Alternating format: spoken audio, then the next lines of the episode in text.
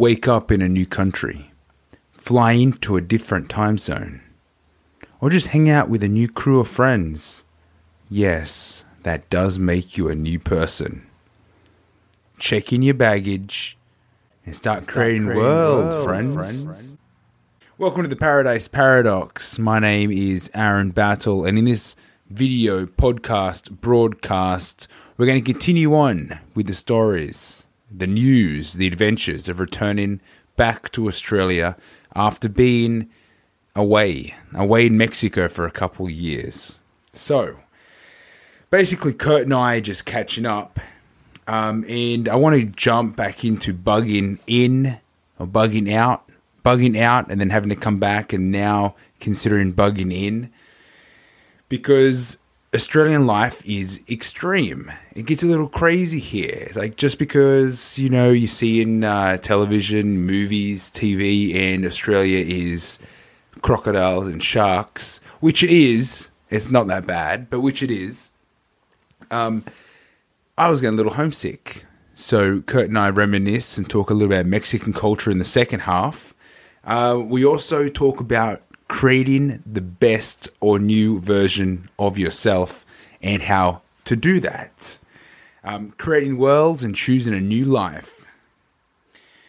And before we wrap it up, we decide what the expiry date is on a spoiler alert. So if you're interested in knowing what Kurt and I would think that the expiry date would be for a spoiler alert, uh, just skip through to the end. Otherwise, before we get into it, let's take care of a little bit of busyness. Uh, Steemit with a double E dot com. Um, check it out. This is where content creators can post their content and be rewarded, as well as people that interact can also be rewarded. Leave a comment, share. Uh, you can also re-steam. Um, that's interesting and upvote. So a few different new terminologies there for being involved in the the Steemit revolution. Um, I seriously suggest checking it out.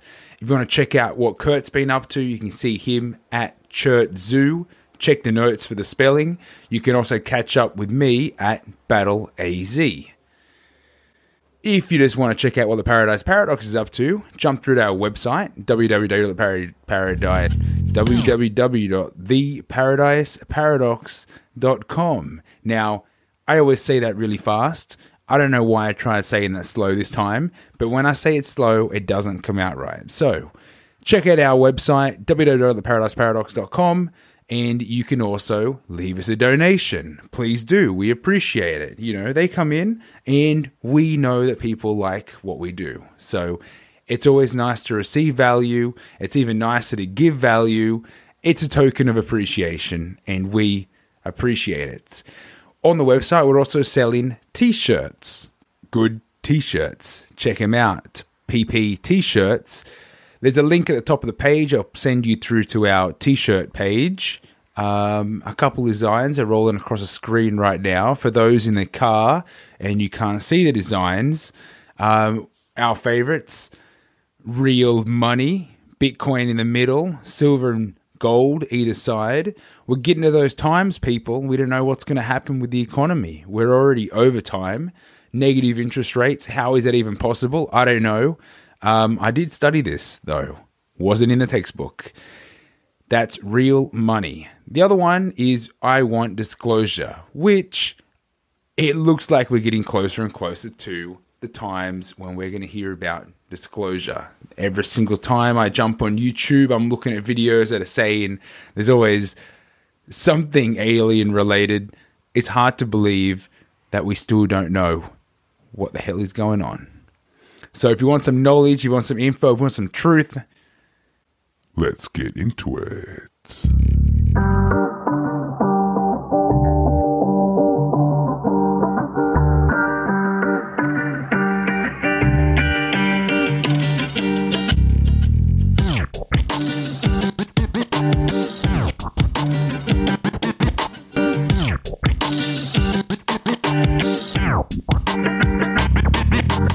Saying you were going through um, the, one of our previous episodes and you realized you didn't say what you wanted to say. Exactly. Yeah, you, you know how sometimes we forget what we spoke about, and then we have to edit it just to find out, you know, what to what to throw in the intro or whatever. And I realized that. Um, by the way, this is the episode for returning to Australia. I I get about. Um, I start by saying the opening line. We're gonna we're talking about bugging in, and then uh, then we start talking about the news, and then I forget what we're talking about. Doesn't matter. Well, All right. So we'll put a link in the description to that one. Yeah. So basically, what that episode was supposed to be about is, I mean, the whole reason. I mean, I was going to Mexico for many reasons. Um, firstly, to get married, to catch up with family, um, to learn more about my family heritage, connect with roots, culture, all that. But I mean, you know, we're in we're in some uh, pretty crazy times, and you know, if you let your imagination run with some of the uh, alternative news, you know, you, you can think, you know, we haven't got that much that much longer, you know, in this in this kind of in this flow that we're in at the moment. So I thought, you know what, even though Mexico is pretty considered uh, a third world country to many, uh, it, it's not really, and you know, you can live a pretty healthy, good uh, life. Almost, uh, you know, you can probably live a better life, less stress, uh, than you can in Australia. So Mexico became my bug out location. The thing is, now that I'm back in Australia, it's almost like I never went to Mexico and all that preparation and planning to go to Mexico and, you know, be prepared for whatever uh, now is uh, completely null and void because I'm back in Australia. And I should be planning some kind of bug in plan. So you're saying when you when you're saying being prepared for things, you mean you mean like crazy events like like uh, economic collapse or I don't know Y two K bug or something. Yeah, yeah, that's exactly what I'm, I'm talking about. Like zombie apocalypse, end of days, doomsday, you know, antichrist, the the most extreme craziness, which track record um, probably isn't going to turn up. But I mean, it doesn't hurt to be prepared. Yeah. So, um, yeah, so I haven't really got that much planned now that I'm back in Australia, other than you know a few boxes of wine, maybe some uh, you know an abundance of old textbooks. Uh, you know, nothing that's really going to help me get through. Maybe um, I haven't got a month of food, and I, I definitely, I mean, I could pretty organize clean water um, because there, there. I mean, there's wells where you know close to where I'm living, so. I I don't think the, the complete community is going to, you know, have struggles with that kind of thing. But um, but you look at just Australia as it is because you know I'm sure you get it as well, Kurt. When you travel in, it's like people people say, you know, oh you're you're Australian. Uh, you know how many times were you attacked by a crocodile, or how many um, how many dangerous snakes do you have, you know, through your house? And what about those spiders? Because Australia is extreme. I mean, anyone that doesn't live in Australia just assumes we're constantly under attack. You hear much of that? Yeah, yeah, yeah, yeah. All the time, they said people ask me, "Oh, you know, the most dangerous animals in the world," and that kind of thing. But it's not like I mean, you don't see that every day. I mean, you might see it once a year. I guess it depends where you live. Once a year? But I mean, you know, people in my hometown did have the occasional red belly black snake uh, going through the, the, the longer grass if they forget to mow it, um, which, uh, you know, could be pretty deadly. Well, there's a lot of sharks too. Got to keep. Well, one, once a year, do you think that's accurate? Or, yeah, um, sharks. there's, there's like 50, 50 shark deaths a year. I mean, how many people go to the beach every year? think about that. I mean, if you go to the beach, you know, just about everybody in Australia lives on the coast or close to it. There must be millions of beachgoers every year, and about 50 people die from a shark attack. That's, I mean, it's not exactly something to, to lay awake at night worrying about. Yeah, I mean, it wouldn't. It doesn't stop me from going to the beach. I mean, we've got warm weather coming in now, so you know I'm looking forward to getting to the beach. and even if I knew there was a shark attack um, in the in the area or something, it'd be like, um, I mean, I would, I would consider it, but I mean, I probably wouldn't go to a beach that's not manned. I'd make sure there's lifeguards, you know, with the with the drones out looking for sharks. But what what what's happened? They have drones for that now. Yeah, they they yeah they got drones looking for sharks. Technology for in the future. So um, I mean, there's nothing. I mean, yeah, like like you said, for the sake of fifty people, um, it's not enough, you know, to, to ruin the the Australian lifestyle. You know, I've, I, I mean, here, you know, I, I occasionally, I mean, it's semi-rural where semi-rural land where I'm at now, not exactly farm, but you know, we see the the red belly black snake. I don't think. I mean, they they hear you coming in there. They're more scared than, than you should be, so they kind of take off. But um, I mean, I've got I've got an uncle that lives on a on a property um, out near uh, out near Gresford. It's only uh, only probably we'll say an hour and a half or, or less than an hour from uh, no about an hour from Newcastle out into farmland, and he would see. I mean, I don't think he's seen very many brown snakes lately. I mean, li- listen to these names. There's like there's a red one, there's a brown one. Um, yeah, well, the, the brown one's it's it's bad. I mean, if he, if it bites you, you're pretty much got what a few minutes and you and you're done. So, and he would say in in summer he would come across you know maybe maybe ten to twenty of them. But I mean, he's out he's out in the sticks like that. That's bush, so that's totally different. If you're living in the city, you got nothing to worry about. Yes. Yes. But um, I mean, so people think that Australia is this extreme place where you got animals attacking you all the time, and I mean, if you're in the wrong place, they kind of do, like out at sea or in the bush. But I mean, you know, where you're around civilization it's good. The thing is, we still have we still have extreme weather, and uh, I mean, this last week, uh, or probably the last month. I mean, it, it- the thing is, it happens a lot. Like we, I mean, different areas, but I feel like every single coming into summer, there's always a flood somewhere. You know, whether it's whether it's the levee bank at, Raymond Terrace or, or Maitland or you know Brisbane's always flooding or you know or central uh, New South Wales. It's like there's I don't know what happens. It's like we have extreme drought and then we have extreme water, and I mean it sucks for the farmers because you know they finally get a good rain season and then it comes in too heavy.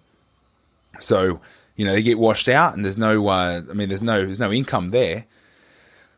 But I mean, this last time, I mean, this last this session now, this month has been more extreme, or maybe because I've been away, and the news comes on, and of course they play it up like it's like it's the worst, and they're interviewing people that have got water all through their garage, and you know, houses ruined or whatever, which is, I hate to say, pretty normal for for Australia, but I I think it's something like half the state, or it's a, it's like it's it's a huge area that's underwater, like massive. I mean, it's probably bigger than most countries um, that's underwater, and you and you know, and of course, you know, being uh, possibly inconsiderate, I would say, you know, if you know it floods, why do you live there? I just I just don't get it. What do you think? Well, yeah, because the land's cheap. Um, um, but also, I mean, it's good farmland if it floods there. Um, you want, you need a bit of that. You need a bit of that chaos because the flood, uh, if it floods every ten years, it brings back uh, um, important nutrients into the soil. Good point. which is why traditionally people f- farmed on that land. Um, but I mean, surely that must be an exaggeration. You're saying half of New South Wales. I mean, Yeah, New no, it- it is. like what fifty times the size of Britain or so, something like that. Yeah, it's it's ridiculous, but I mean, it's not okay. Maybe not exactly half, but it's an extremely large area. Uh huh. Yeah, Yeah. but so um, besides that, Okay, and then and then what's going on in South Australia? Well, I think there. Um, I mean, there's floods there too. Probably should have done some um, some research, but I guess for most viewers or most tuning inners, um, it doesn't really matter. It's just a whole lot of flooding. But uh, South Australia is pretty big as well. I mean, Australia's only got what six states or so, and um, or seven. No, they're territories. Um, but they're huge. Probably should have done some research to find out how many states Australia. I, I've, I, I get lost dry. Six states and two territories. Yeah, so I mean, I wasn't. Yeah, so I mean, I was, I was right. I mean, this is primary school stuff. Um, anyway, South Australia has had a power outage, the whole state, and I mean, I, I can say the whole state, and the state's massive again because it's an Australian state. But I mean, um, really, you take out two cities in South Australia, and the whole the whole state's out. So I mean, to put that into context, but you're in uh, you're in Australia, you're in a first world country, and you're out of power for let's plus or minus a few days, let's say a week. There's no power, and in some areas you might even go longer than that, because I mean here in here in Newcastle, um, speaking with mum and dad, they said it wasn't that long ago that um, you know within the last year that they went days without power as well. So this could be a this could be a common thing, and and knowing Australian government and their you know internet plans and electricity grid plans, it's like uh, on their side, Australia's pretty big, so it's kind of you know you got people everywhere. It's kind of hard to keep everyone plugged in, but um, you know this is old technology as well. So you know you knock out one one part of the grid, you've probably got people stranded with no electricity which could be, I mean, in the case of South Australia, let's just say a week, but there's going to be people that are going to be out for longer. They just don't talk about it. Yeah. Yeah. Well, that's so funny because, you know, pe- people, uh, a lot of the time they ask me, oh, what's the difference between Australia and Mexico? And I tell them how, you know, sometimes in my apartment here in the wet season, the power has gone out for like 12, 16 hours. And I say that would never happen in Australia. But there you go. It's even it's even worse. Well, Uh, it's- so where's Yeah. the where's the distinction? I mean, it's uh, getting closer and closer.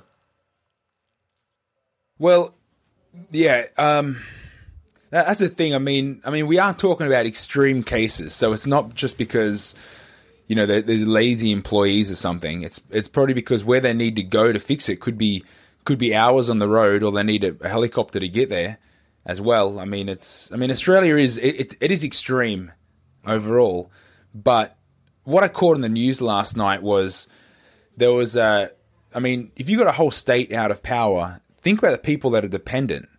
I mean, there was a, there was a case where a hospital had to switch to gener- generator power, like a diesel generator or something, and it failed after one hour.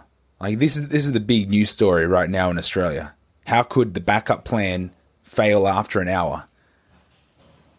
And and they've gone days without power. So how long did it take to fix that?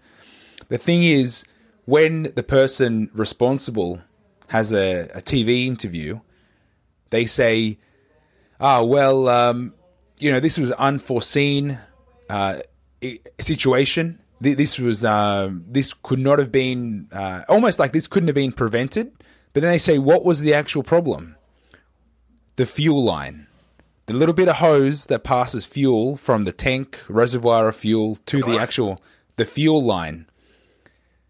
So the yeah the the hose that's that's connecting the reservoir of fuel to the machine um, failed. It's like it's a plastic hose that failed, and you've got a whole floor of people on life support. Yeah, unfortunate. Press like, press subscribe, press share, donate to us at paradiseparadox.com. Press like, press subscribe, press share, donate to us at It was completely unforeseen that a tiny piece of uh, millimeter thin plastic would just break. Who could have known? I don't think anybody in the in the Pentagon's uh, main offices could have foreseen such a such a dire circumstance. Well, it's it's rubber plastic hose that lasts forever, right? Yeah, I think that's what they they make uh, airplanes out of. Um 'cause you know it's uncrashable, un- I mean- unbreakable. I, I I don't like to laugh about this stuff because it's, I mean, it's stuff that shouldn't happen, but it, it somehow slips through the gaps, and uh, you know backup plans aren't aren't in order. It's like you know, like I, I had this whole big elaborate, you know, one month, two months of food in Mexico. I had, you know, I had extra garrafones, which is you know your two your twenty liter, uh, twenty liter disposable ch- interchangeable drum of water. Um, you know, I, I I was set up. I come back to Australia and it's like, where the hell's my first aid kit? Don't even know where I hide the band aids. It's like you know this false sense of security, and I'm not ready. Don't even have a knife. So And uh, they'll probably arrest you for a knife too. So yeah, I can't. I can't leave. Can't leave the kitchen. yeah, you can't just tell them that uh, you keep a machete for your farm. They won't buy that. Yeah, yeah. That, that that's another story. Um, so I, I'm I'm running. I mean, I, I'm I'm moving through uh, security in Mexico at a at a central bus station, uh, the the big one in Mexico City, and I've got a machete wedged between my tent, um, just in a you know over over shoulder sling, and it goes through the scanner, and the security look at me and say, "Do you have a machete?" Yeah, of course I've got a machete. I work on a farm. Are you military or police? No. Ah, no, no worries. Off you go. Just, uh, just put it under the bus. Don't take it aboard. Cheers. No worries. it's like, um, it's just a tool. You know what I mean? It's just a work tool. Don't get scared. Take it easy. Yeah. Well, I li- you know it's it's it's a bit shit how they even have those security guards there because they I mean they don't do anything they're just they're just there to pretend. I mean I get to the I get to the the bus and they're like ah can we have a look through your bag and they they unzip it look at what's at the top so whatever is on the bottom Yeah. they just won't see um and they zip it They up give it a say, squeeze. "Okay, cool. So, you know, I've got my um, five sticks of dynamite down the bottom. They don't know about that. Yep. Um, but they, but they, uh, they pat you down. know, everything's fine. Oh well, they, oh, that's all right. They they they pat me down, but I I don't know. I guess they they must pick up something in those um, or deter somebody with those scanners. But hmm, doesn't really seem that secure, to be honest. It seems like just a, it's it's like that that picture of um, they have that picture of of like a, a boom gate in the middle of nowhere, and um, it, on either side there are no fences, and um, you can see all of the track marks either side of it where people have just driven around. yeah. It says gun control. Yeah, it's kind of like that. Yeah. Well, I I think it's I mean it is it is important in the in the bigger picture when you think about um, that it is pretty deterring, you know, amateurs from uh, from even thinking about it. So I mean, there's like that 80-20 rule for for that little twenty percent. From blowing themselves up. Well, well, I mean, maybe not explosive wise, but I mean, you know, it does keep the the masses in order you know, for for twenty percent of a little theatrical uh, uniform and and little magnet scanner, all of a sudden eighty percent of the people are like straight up in lines, you know, not carrying uh, anything that's going to be uh, dangerous to themselves or others. It's like the majority of the it's it's like tick. It's good. It, this is good enough. The people feel safe, and uh, and and that, that's enough to to say satisfactory. But then the other side of it is in Mexico, do you really feel that that scared? Don't buy it. No, it's it's all bullshit. It's all mind control. They want you to uh the Hindu cows. Yeah. What led to the slaughter? Well, yeah, it's like if, if there's going to be, I mean, really, if somebody wanted to attack uh, Central Norte, you know, bus station, Mexico City, it'd be it'd be game over, and no one would be ready, no one would be prepared, um, and everyone would go, "Why? What happened?" And but I mean, who who would want to do it? It's only it's only Mexico City. And they'd say they they set fire to to our fuel pipe it's made out of rubber. They pierced it with with a needle. Nobody could have foreseen that. Oh, it, yeah, it was. Uh, all the intelligence in the world wouldn't have picked that up. Anyway. I mean, that, that's the thing. Mexico's got so much, uh, so much natural gas and, and gas tanks. I mean, you you just you just blow up Sony gas at the front door, and all of a sudden the whole thing goes up. And they'll and even if it was an attack, the the police would go, "Oh, nothing happened here. It was just um just an accident." And you you have the terrorist in his house going, "But I planned for so long, and it was perfect. I blew up the whole thing." No credit. Mexican police are too lazy. They go, nah, nothing happened here. Just an accident. It's pretty better, actually. Yeah, sometimes they're lazy, sometimes they're paid paid to be lazy. Well, yeah, it depends. Well, I just don't think it, it pays to give to give uh, any any terrorist credit for what they do. I mean, if the if the media took that uh, aspect and just said, you know what, we're just going to say it happened, but we're not going to say who or why or anything. We're just just going to say that uh, this is what happened. This is the result, but that's it.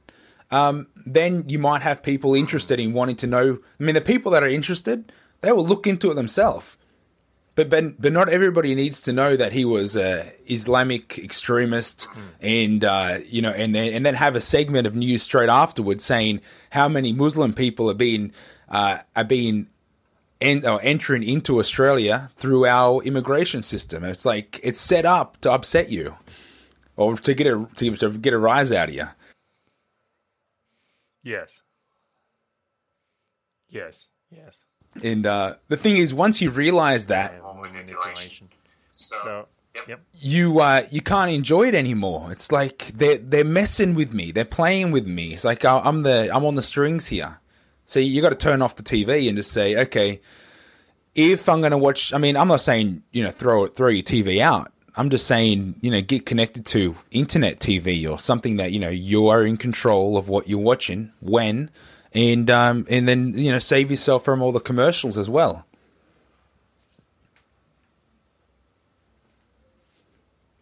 Like I'm thinking, I really only watch YouTube now.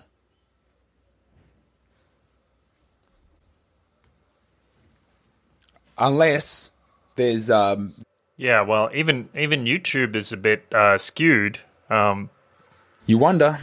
Because YouTube goes through and it tries to cut off the funding from all, anybody that's controversial, and yeah, they're set, they're setting up some new system of uh, moderation on there. So there's like people who sign up and and do a good job of curating become superheroes, and they get more power to flag people or something like that. So you know they do what they can to to limit the the spectrum of debate on YouTube, definitely. Um, but of course, it's not you know it's not like there are hundreds of uh, agents creating videos on there. At least not that we know of. Yeah, see, this is the thing. Even if they were, would those videos be popping up on your recommended, you know, top ten? Um, if if they were already flagged not to be promoted, Uh, I don't think so. I mean, I'm just I'm looking at my what's on my top recommended now. Hang on, but you're you're proposing this scenario where where there's some psyop agent uh, creating and, and editing and uploading videos to, to YouTube, but at the same time they they- they're getting banned for doing it. Or what do you mean? well maybe not even banned but they they're just not um they're not going to be naturally popping up on the on the you know the the lists of people when they when you go to your homepage on on YouTube you've got 10 recommended there's some recently uploaded you know from channels you've obviously subscribed to and then you've got you know other other sections like uh you know continue watching or um or you know, or watch lists, or, or say if you watch a couple videos from one channel, it will have like a string of five videos from one channel in your following channel list. It's like any videos that are not promoted would never would never pop up there. It's like I'm sure there's some videos that are flagged and that people just never see, and then you'd be at home going, "I just uploaded a video and this is excellent, this is brilliant," um, or you know, all my friends or all my peer reviews are saying, you know, this is like should be going viral at some stage, yeah, it's got 20 views. Most of them are yours. Like what's what's going on? Like I think there's a there's brick walls there that I think everyone needs to to push through, but there's probably some content that just never gets past that. Like how would you know? Yeah, like our stuff. Um, well, you know, I, They're- They're keeping us down, man. YouTube is censoring us. That's why we only have two videos that are exceeded 1,000 views. if we could prove that, then I'm sure we would. That would be uh, definitely um, covered as well. We would be would be barred.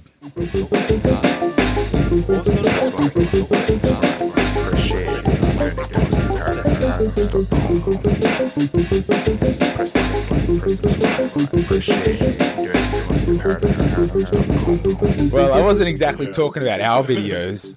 I, I think I think you know we're we're pretty a bit uh, okay. Well, I would say casual on the on the promotion, and uh, but you know time time will tell because I feel like we're only starting to get into our stride now with uh, with good flow and I mean the content's content, but I mean it, there's definitely a way to deliver content precise and I mean podcasts aren't as uh, aren't as, as popular as maybe you know two minute information hits on YouTube uh, or that, that are put on Facebook or, or Twitter like Ah, that's right. We're not, we're not doing top 10 funky new looks for the summer, top 10 videos with the word fuck in the title, top top 9 new new hit songs where the singer wears underwear.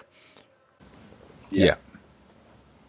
How about this side, That's dude? what it's called on YouTube, right? well, you know, By the way, you can't see I'm drinking this German beer.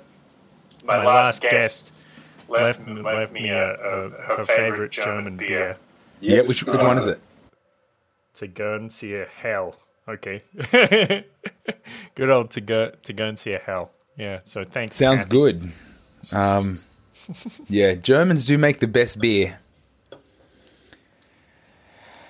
Um, and we, and we are we are moving into Oktoberfest. Oh wait, that's already been on. It's probably wrapping up now. Oh, but at least by the time this episode goes up, it's pretty pretty wrapped up. That's yeah. Fin- finishes in a couple of days, Yeah. I think. But That, that's a shame. right. Goodbye, Oktoberfest. yeah, see you next year. Salut. Yeah. Well, what do, what do they say in Germany? Prost. Yeah. They, uh, no, Oktoberfest, if, if, if I can just uh, say a few words in respect to what I consider the best party I've ever been to in my life. Um, I haven't been at the Carnival, but there's there's a few parties internationally that that's like you know this is these are the events you must attend in in your life.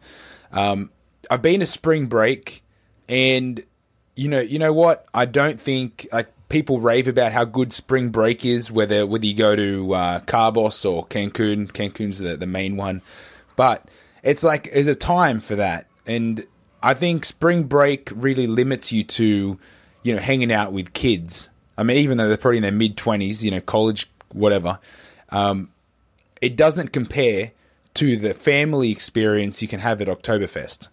Oktoberfest, there are people there that that are that are five years old and a, are wag in school, and then you got you know grandparents there that have been going you know traditionally forever, um, and we're you know everyone's together enjoying good beer, uh, cultural music, and just the the fair they put on. Because Oktoberfest isn't isn't just a, a piss up, it's um it's it's a it's a celebration to an ancient art, and I I mean I uh I, I've got it as my number one party in the world, but I haven't been to Carnival, so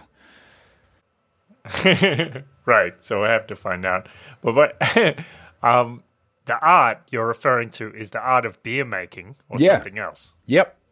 Yeah, I think I mean German beer is uh I mean I'm sure you can you could probably make German style beer somewhere else. But I mean, you know, these guys invented their own their own style of beer and it's very good and they've been doing it for a very long time. So Um, I think, yeah, of course, there's there's an art in uh, in in what they do. I mean, someone invented it, and it's still going, Yeah, And well, you know, um, well respected. which what's what's the name of the main uh, beer company in Mexico? Is it Mo- Modelo or is that what it's called? I I I think that that was bought out, wasn't it, by one of the other ones?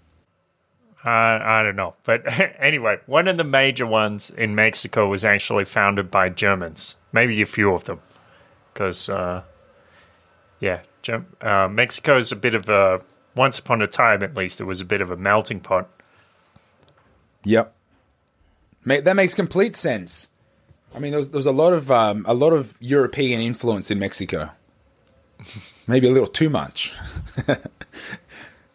Yeah, yeah. But you know, it, it's it's made. Get out of here, you stinky Europeans. oh, you know, I, I can't really say that because um, you know, Mexico is what it is, and you know, I, I wouldn't change it at all. Uh, I I mean, you know, of course, it can get it can improve. It's it's a good mix of uh, of of you know like native traditions and, and European traditions, and somehow it's like now it's just Mexican. But it, it is it is a bit of um bit of a mix up. Yeah. By by the way, speaking of uh, yeah, speaking of native traditions, did I tell you that I ate some uh, pre-Hispanic cuisine the other day? Uh, no, go ahead. What did he taste? Okay. Yeah, well, I, of course I had. Uh, so I was in Mexico City, uh, staying with my friends uh, Sergio and Ma- Maria, and and uh, they said, "Ah, you have to try. You have to try some of the pre-Hispanic cuisine." Uh, and so, of course, I had some huitlacoche. Have you tried huitlacoche? I'm not sure what that is. Um, I mean, perhaps, but what is it exactly? Okay, all right. Well, I'll describe it. So, okay, so it's a kind of fungus which grows on corn, um, and so it's kind of interesting because in the U.S. was seen as a as a pest for for a long time. Yeah. Um, and they they did everything they could to stop it until someone said, "Hang on, why don't we try selling this?" Um, but of course, the Mexican uh, Mesoamericans have been eating it for, for centuries or millennia. Um, so it's it's like a it's basically a mushroom that grows on corn um, with the, like this earthy flavor, um, the the taste of wet earth, as they like to say in Mexico, just like in the in the famous song about Guadalajara. Tierra mojada. Guadalajara, Guadalajara, hueles a pura tierra mojada. you smell like pure wet earth. um, so that's kind of what huitlacoche tastes like, like wet earth. And and uh, but then I tried some ant eggs, Oh, yeah. Mexican caviar, Yeah. otherwise known as escamoles. So the they're they're quite large. They're like twice as big as a each one twice as big as a grain of rice, and kind of looks like a grain of rice, except slimy and and big. but not not quite and, uh, tic tac size. Very salty. Very nice. Yeah, you, you wouldn't say they're as big as a tic tac. Sorry. Yeah, about as big as a Tic Tac. Yeah, um, maybe a little bigger. Yeah. Ah, cool. Well, you know, I'm all about pre-Hispanic everything, um, especially their pulque. I mean, you know, you you already know that. I mean, it's they've they've just got. I mean, it's like going natural food, but going natural food before there was anything else. Like everything was natural. And and it's cool that Mexico you can still you can still I mean I don't know if you can eat that way all the time. It's probably no need. But um, I mean, there's there's some probably. I mean, you, look back and you think, you know, how people weren't really that healthy in older civilizations. But I'm sure if you were drinking pulque all the time and uh, and and these other pre-Hispanic foods that I'm sure are full of minerals and, and vitamins, nutrients, proteins, then uh, you know I'm sure there's some pretty fit warriors back then as well. Lean. Yeah, getting all their protein from ants and ant eggs and, and other insects. It's supposed to be good stuff. Yeah. I mean, you, you, you're on board, right? I mean, you're saying they would be really healthy. yeah. I guess so. I mean, the, yeah, there's definitely maybe there's even some minerals and, and, and proteins and vitamins that in um, jumiles or escamoles that you can't get anywhere else. Well, like like like Very meta- exclusive diet reserved Like- for the few. yeah, almost metaphysical. You you- you're consuming dark energy from the other side. You know, because of the process and all. Press like, press subscribe, press share, and donate to us at paradiseparadox.com. Press like, press subscribe, press share, and donate to us at paradiseparadox.com. So anyway, do you wanted to talk more about bugging in? Ah, okay, yes. So, I mean, okay, I've I've been looking into the the bugging in experience or, or what. Well, I mean, not really the experience. I I just like saying it that way. No, I like looking into when you are bugging in. Um, why would you do it? Um, what do you need? How much should you pack for? Because I mean, we've mentioned before, it, this isn't this isn't a, a you know a crazy people thing. I mean, if you're in if you're in uh, middle, you know, lowland area of uh, New South Wales, or you're in South Australia at the moment, you kind of, I mean, if anyone was saying to you a month ago, hey, I watched that that crazy US TV show Preppers, you know, and there's um, there's people that are, are, bugging in and bugging out and bug out locations and bug out bags and water supply and long life food and high ground, safe locations, um, personal protection, whatever. All these things that you consider when you when you're looking at a uh, self preservation plan, and you go, you're a nut, you're crazy. I don't want to talk to you anymore. Uh, you know, you take take away your, your silly TV shows and crazy ideas, and then all of a sudden your place floods and you got no water, no electricity, and you know you're stranded on the roof camping with your family for a week. Um, you kind of feel pretty dumb. You probably wouldn't even want to say you've had that conversation. So, um, I'm not saying you know, but just because we're in a first world, you don't need to think about um, preparing. But look at me. I haven't even got a first aid kit. It's like this is just amateur hour. And you know, and it could be that, you know, one of these bloody trees outside just fall on the house and, you know, someone gets their leg caught and we need to bandage something up or anything, you know what I mean? Or or whatever. I don't know. I mean anything could happen and I wouldn't even know where to get a a, a bandage or even worse, one of those one of those red belly black snakes just happened to, to come through the uh, the door seal and it's in the house and dad steps on it and it bites him on the knee. How am I going to put that compression band on his on his upper leg or quad uh, hemi area to you know to prov- to slow down the poison flow until the ambulance rocks up? It's like it. I'm in Australia. Where's my where's my bugging plan? I've got wine and I've got books. Like that's that's probably just an, an academic mistake. I don't know. What are your thoughts? An a- academic mistake? You mean a mistake that only an academic would make? Yeah. Oh, what's Well, what no, I does that mean? Uh, well, it's like um, I'm thinking about the the luxuries of being able just to you know close the window. The world's coming to an end. Um, you know, lock the front door. Just crack a bottle of wine and, and grab a good book. You know, it'll be it'll be okay. I've got the essentials, right? got a, I've got a few candles, I think. Could have, okay. Yeah. but um, yeah. So Um, I guess that's a good start.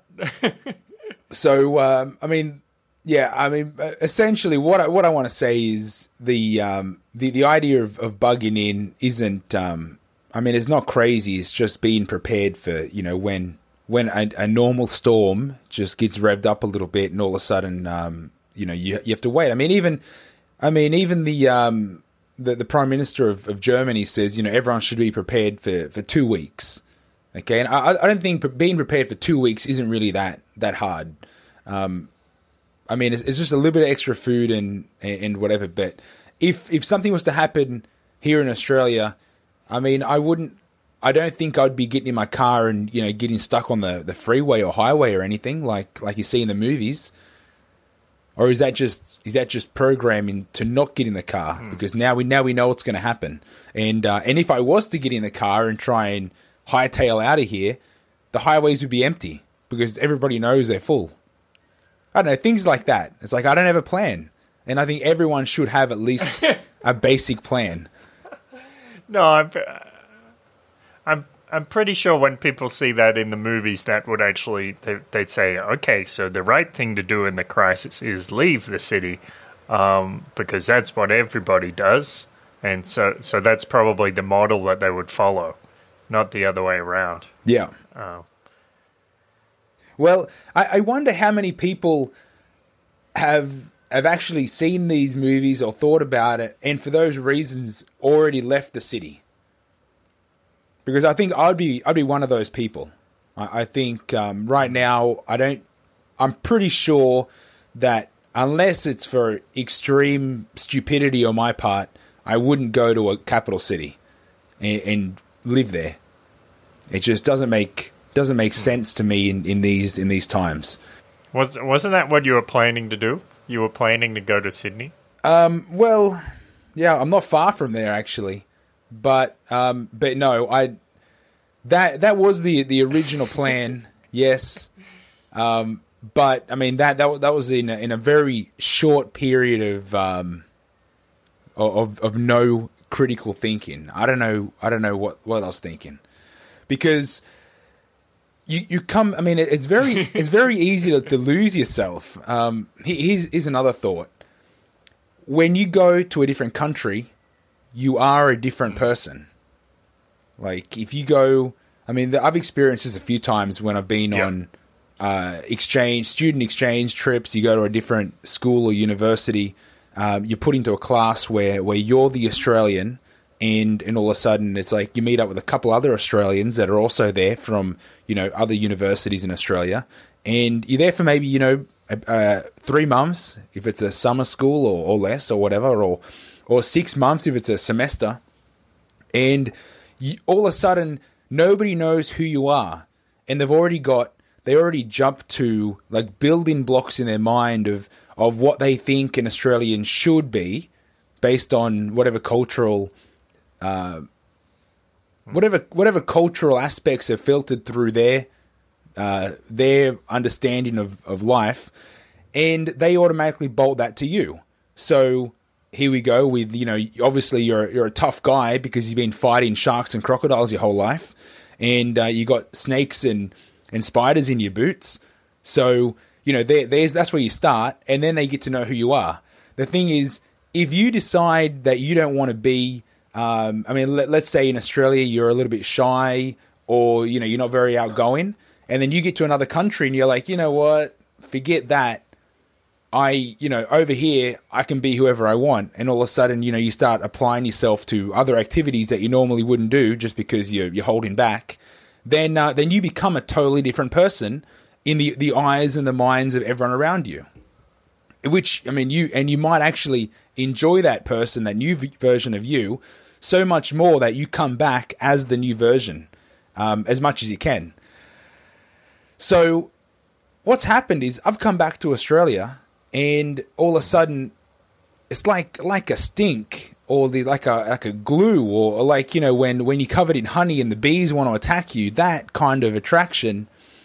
Um, I've had back to the old version of myself. It's like, you know, the old Aaron, if he was, you know, he had career aspirations and, you know, heading to the big city and he wanted to do all these different things.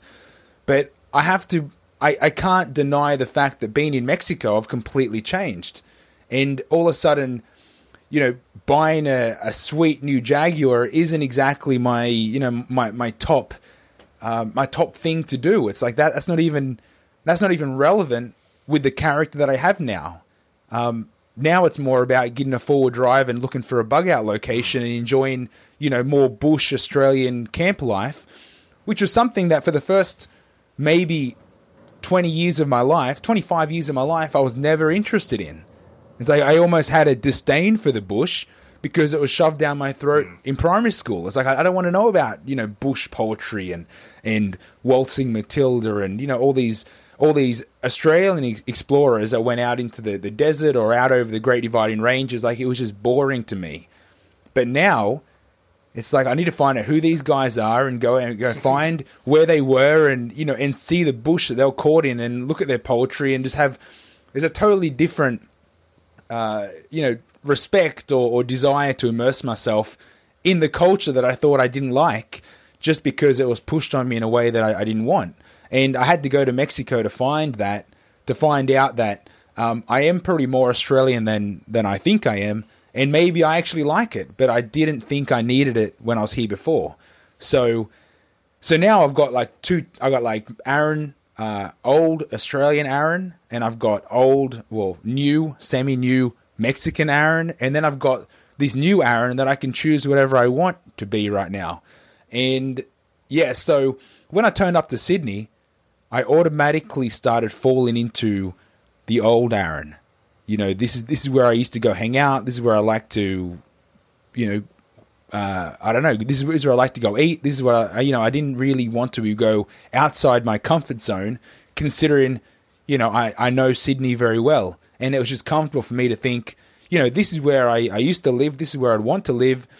You know, I could probably get a job around here, and I could probably, you know, fall back into that, not realizing that I didn't, not realizing that I didn't want to venture out, not because I didn't want to venture out, just because falling back into what you know is always more comfortable.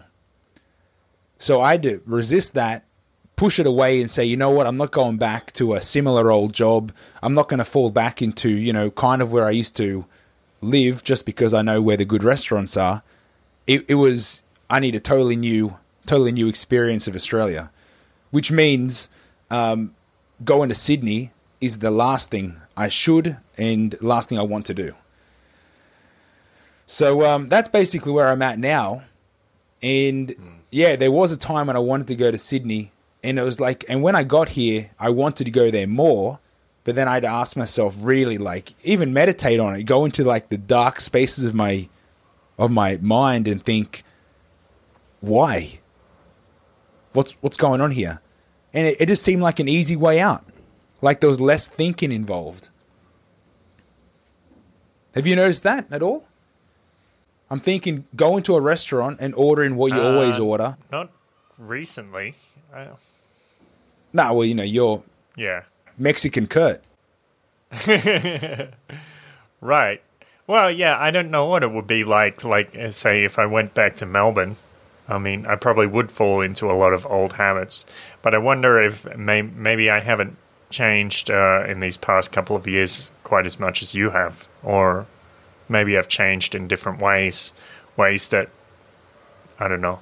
Um, go, going to the same restaurants and stuff. Maybe it's. I mean, it doesn't seem to be such a big deal, but you're talking about like thought patterns, maybe. Yeah, no, it, and it, it is because I mean that's going to the same restaurants is kind of you know like the icing on the cake, but I mean you've really got to. I mean it's it's so hard to step out of your own skin, and I mean this is this is me going back to a city that I that I lived in for for many years, and you just have the old ways of of moving around. Like you know this is this is the way to you know A to B, and it may never have been the most efficient or best way of moving, but that's the way you've always went. So you automatically go that way, and you think, no, you know what, I I have to get out of here. It's like um, I feel like when you're not making when you're not making decisions in in real time, or you're not exploring, you know, even just in your normal day to day, you kind of you kind of a little bit dead. I, I feel like we- we've we've definitely spoke about this before. It's like you know you need to be, I mean, not to the point that you're making so many decisions that you just get you know decision exhaustion exhaustion, and you're not, um, you know, you're kind of wasting time. But I think it's it's important to explore, to explore, you know, within within your normal day to day. You know, just try something new. Um, if you could try something new every week, you'd be doing well. And that, that sounds really lame. You know, I'm just going to try one thing new once a week. But you would you realize that you may go months without even looking for something new because you- you're so wound into your routine. Yes, yes. So after being in Mexico for two years of of no routine, um, and then and then it was like, you know what? I actually there was times in Mexico where I thought I need a holiday from my real life. Like, can I can I just go? Um, yeah, can I just escape having to think about everything all the time, um, and then just go back to you know like a zombie mode? And and and that's kind of what it is, autopilot. Because I don't know what you get out of autopilot. Actually, now that I'm thinking about it, um, I think that there's a rest. Like there, there's it's more relaxing on your on your mind because you, you do get exhausted um, just having to to think about um, what do I feel like eating every single meal. It's not like um, like I'm hungry, so my stomach's telling my brain I'm hungry, and then I wander to the kitchen and go, "What's in the fridge?" And I stand there like like you know like a bear at the at the river looking into this fridge, going, "What do I feel like making?" or "What is there quick?" Um, when you don't even have a fridge, or when your fridge is empty, then you got to think: Do I am I do I need to go outside to get something to eat? And am I really that hungry, even in the first place? And the chances are, you're not even hungry. You could pretty do do with a glass of water. Something like that. So, yeah, yeah, yeah. Well, there's uh, there's a post that comes up sometimes on on Tumblr, and people are like, "Do you ever just like get up from the computer, walk, walk around, walk into your lounge room, stumble around for for five minutes, um, walk to the fridge, open it up, and close it, like as if you you weren't going to eat anything anyway, and then shrug and go back to your computer, and someone else is like, "We're the Sims, dude." We're, we're, we're the Sims. We're these uh, computer controlled characters who have no idea what they're doing with their lives and they just uh, take random actions at random times for no reason. yeah, we are. I mean, we're, we're not because we're not we're not Sims. I mean, that, that game came out obviously Yeah. millennia after human beings. But I mean, you know, how different are we? there, there's probably people that, that hear that and then get you know start getting this this feeling of, of angry at the top of their at the top of their stomach and thinking, you know what what are you calling me a sim? Yeah, I've done that before, but I mean I'm not an, I'm not a zombie. I'm not autopilot. I'm not. It's like yeah, you are. You've done it. We've all done it. We've all got in the car and drove, you know, drove to work, and we're at work and we think, you know, I don't I don't remember actually driving here. I was like, yeah, that's because you were you were trapped in your head thinking about Yeah. you know, I, I don't know what the hell you think. Anything. It's like, you know, you're thinking in your mind, um, constructing situations or conversations you're going to have with your boss or whatever um, that don't even exist, will never exist. I mean, they could, but at the time they don't. And you're like putting all your energy into this, you know, these these things that that are are just you know entertainment for yourself in in time. But if you were actually in time, then uh, you know you wouldn't you wouldn't feel the need to even do that. You'd be you'd be noticing um, I don't know what's around you in in traffic. Like there's different games you can you can play. I don't know just to keep yourself in the in the moment. Um, you know whether it's looking for patterns in number plates or or counting how many how many cars you see of one color and you know looking at that every single day i mean that that's kind of a distraction too. But i mean it, it just depends on on uh, whether you think it's important that uh, you know that you are on, on autopilot or whether you're trying to stimulate your brain in in real time to um, try to break out of some of those really disturbing and disruptive habits that you might have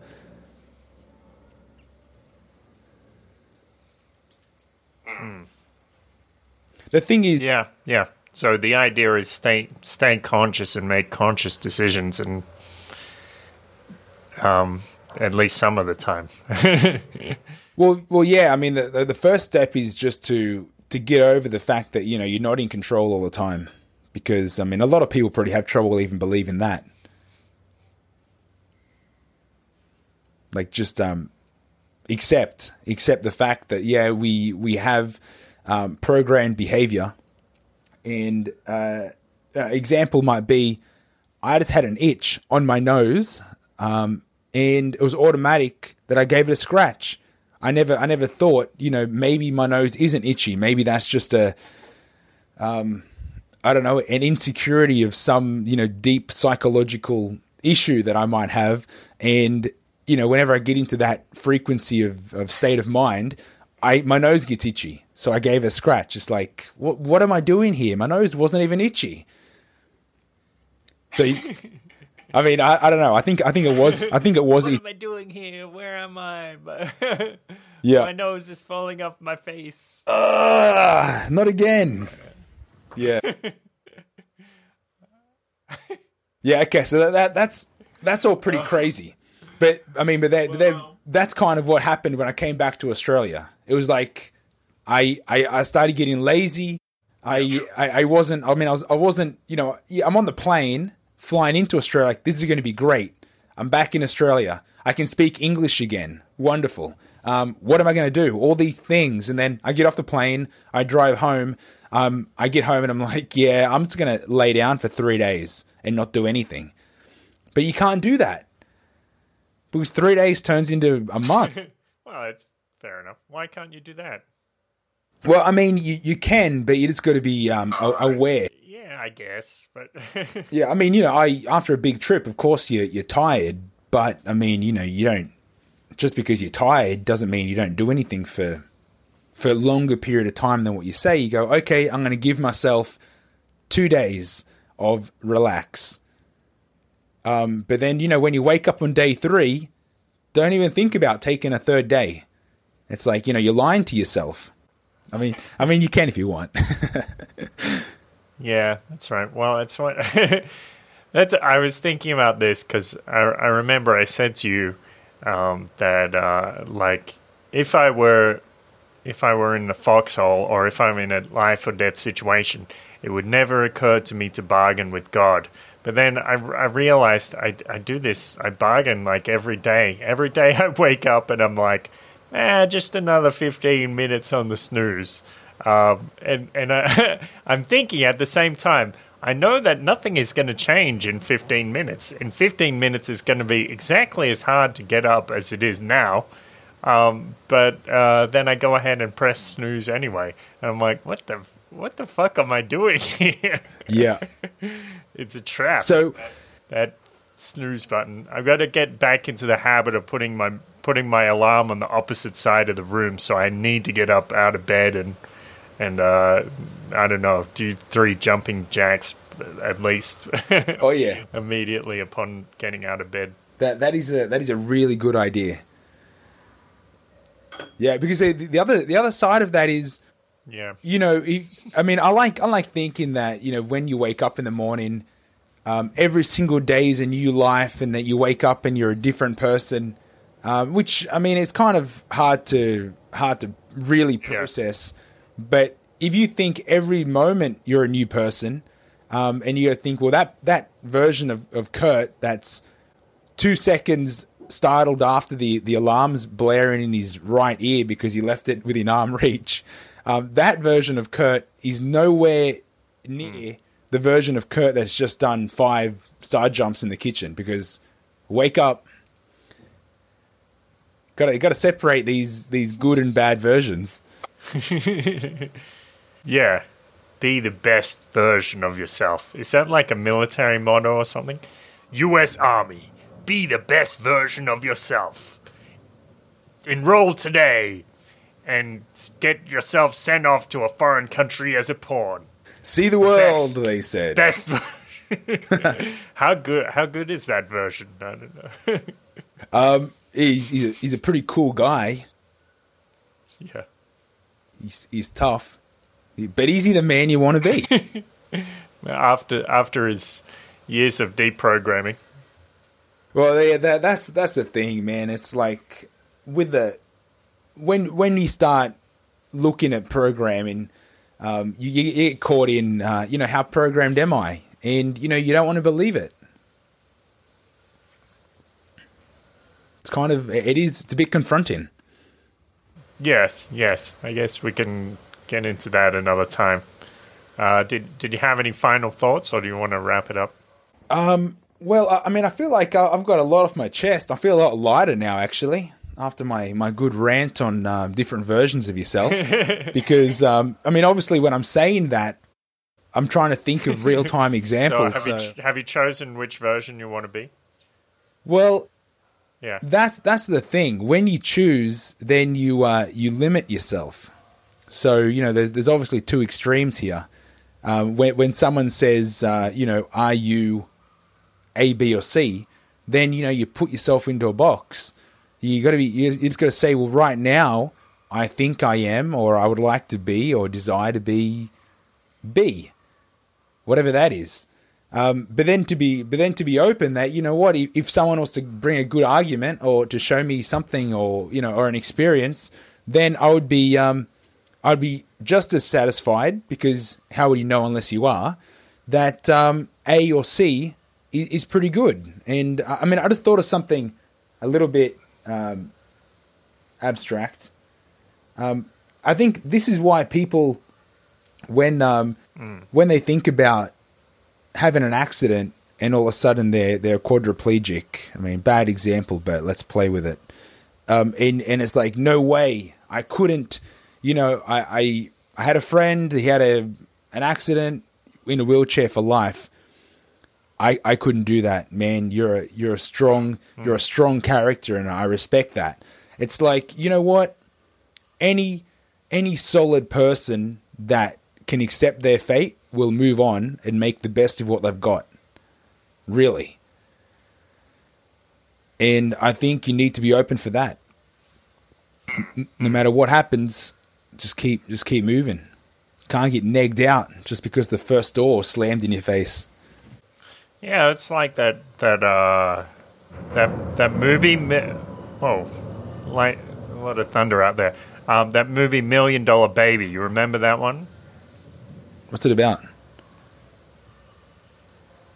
Million dollar baby. You remember the this word from in Celtic, Mahushna? No, you know what? I'm, I'm, maybe that's the old Aaron. Mahushna, Mahushna. I think that's how it went. Coming up completely blank. okay, I, I, I, I would swear that you you should have seen this movie, but okay. Probably. Anyway, it's the it's a movie about a, a female boxer, and um, she goes through all these struggles to to become a boxer, but at the end, um, this uh, the the opponent pulls this dirty trick on her and like kicks her in the back of the neck or something, and she's paralyzed, and and sh so she's like she says to what the fuck is that dude's name? Clint Eastwood. She says to Clint Eastwood, "Just kill me," while she's in the hospital bed, uh, and he's like, "Okay," and he pulls the plug, and uh, and and that's like the end of the movie. Um, but that seems, I mean, it, it seemed so bizarre that like she she went all through all these struggles and everything, like nothing's gonna stop me, you know, she against all odds, and then uh, she gets this one Oh man. injury. Well, I mean, it's a big injury. Yeah. Uh, I was about to say one little injury, but um, yeah, she gets this one huge inj- injury, and she's like, "That's it, I'm I'm done." Uh, and I thought, what a bunch of bullshit! Like, uh, I mean, what? Uh, I mean, obviously, you spend a lot of time dedicating yourself to to this one pursuit, but that doesn't mean you don't have anything left to offer. And then this, you know, this moment of despair, you you you uh, commit suicide. So that that seemed that movie's kind of bullshit to me. You know what? I've, I haven't seen Um, it. I guess I just spoiled it for everybody who hasn't seen it. No, it is- doesn't But, sound uh, like it's worth watching. What what a what a heap of programming bullshit. It's okay to fail. It's okay to give up at the very end. Doesn't matter how far you've you've walked. No way. Yeah, you're right, man. That that, that movie sounds like bullshit, and I have I've never yeah. seen it. Ah, it's a great movie. I, I recommend it, but that the, the ending, not so good. Okay. okay. Yeah. So, um, yeah, better put a spoiler Yeah. on that one. Yeah, I mean it's been like ten years, so I'm pretty sure, you know, if you haven't seen it by now, I mean, what's the what's the like the expiration date for spoilers? I mean, there must be some kind of limit. That's a good. It's not like if I question. say, you know, Darth Vader is Luke Skywalker's father, you're gonna no be way. angry. Um, I mean, if you do, fuck you. Yeah, yeah. It's like you know what. some Popular culture into you. Obviously, you're you're failing behind. Yeah. they okay. So if I've had ten years to watch that Whatever. movie and I haven't Um, seen it yet, yeah, I, I deserve to uh, to miss out on the ride. Whatever. All yeah, all bets are off. Yeah. You lose. Um, you get paralyzed. That's your punishment. Ten years. Ten years. I think is a good amount of time for um for spoiler alerts. Like you got to you got to be on it. If you're not interested, forget about it. Yeah. Because I mean, it's like watching old movies. it's like it's like watching old movies. It's like you know. Any, anyway, I mean, the, the, the psychology of society changes so quick these days. I mean, somebody that watches a ten year old movie is going to pick the ending anyway. So Uh, it's true. That's a good point. Yeah, but that, I mean, that's mm, well interesting because I mean, it's not often you see such a tragic ending in a Hollywood movie. But there you go. yeah. So the point is, um, yeah, if you're a quadriplegic, don't look to this movie for inspiration. I think that's the moral of the story. Okay, so that is another episode of the Paradise Paradox, wrapped and packaged for your enjoyment. Please share if you got something out of it. If you didn't, share anyway.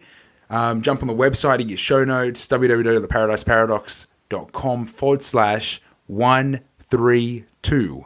That is forward slash 132 for the show notes for this episode, where you will find a short story on whatever thought I was thinking about as I'm posting this video, and related links and related episodes for those that cannot get enough of the antics of the Paradise Paradox.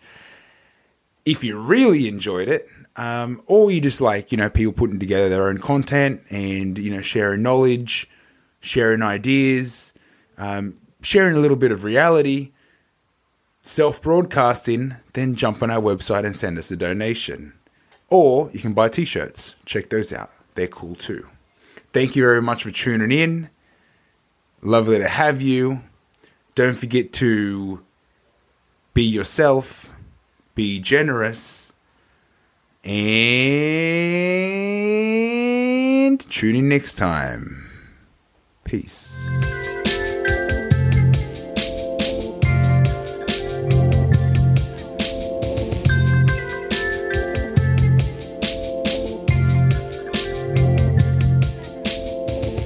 www.theparadiseparadox.com forward slash 132. Got it right the first time.